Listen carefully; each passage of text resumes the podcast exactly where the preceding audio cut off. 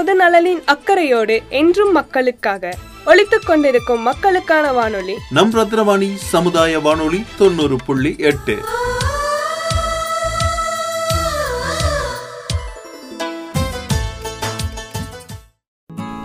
அன்பிற்கினிய நேர்கள் அனைவருக்கும் வணக்கம். நான் உங்கள் சிநேகிதன் மகேந்திரன். சூரியனின் தினசரி வருகைதான் உலகில் வாழும் நமக்கெல்லாம் ஒரு விடியல். ஒரு புதிய தினம். ஆம். சூரியன் பறந்து விரிந்த விண்வெளியில் அனைத்து கோள்களுக்கும் தலை அதிமிகுந்த வெப்பம் ஆற்றலை கொண்ட கோள். தமிழில் கதிரவன் ஆதவன் பகலவன் என்று அழைக்கப்படும் சூரியன் என்பதே கீலியம் ஹைட்ரஜன் அணுக்களால் ஆன உருண்டை வடிவ கோளாகும்.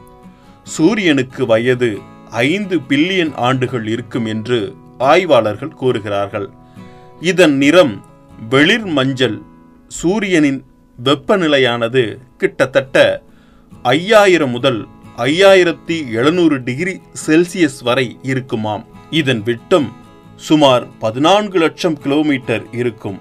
இது பூமியின் விட்டம் போல் நூத்தி ஒன்பது மடங்கு அதிகம். தன்னைத்தானே சுற்றி கொள்ளும் சூரியனைத்தான் பூமி உட்பட எட்டு கோள்கள் ஐந்து குறுங்கோள்கள் வலம் வருகின்றன. அதன்படி மேற்கிலிருந்து கிழக்காக சூரியன் சுழல்கிறது.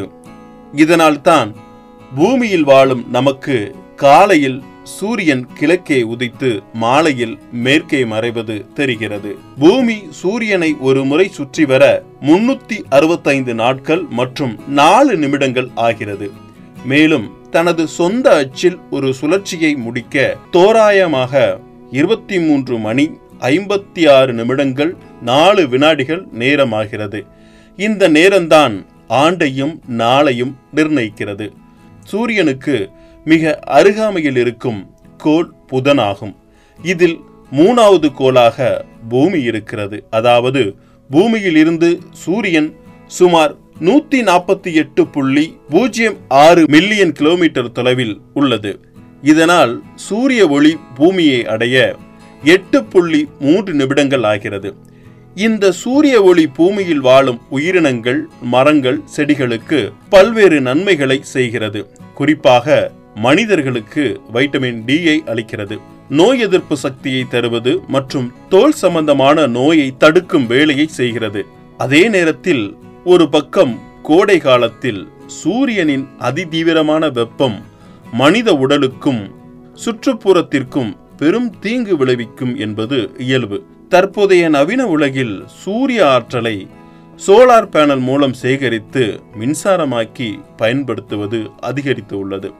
அந்த வகையில் உலகளவில் மக்களிடையே சூரியனின் முக்கியத்துவம் அதன் ஆற்றலை பயன்படுத்துவதை ஊக்குவிக்கும் வகையில் ஐநா சபை ஒவ்வொரு ஆண்டும் மே மாதம் மூன்றாம் தேதி சர்வதேச சூரிய தினமாக கடைபிடிக்கப்பட்டு வருகிறது. நமது வாழ்வில் தினசரி ஒரு புதிய விடியலை தரும் சூரியனை போற்றுவோம். அன்புடன் உங்கள் சிநேகிதன் மகேந்திரன் நடப்பவை நல்லவையாகட்டும்.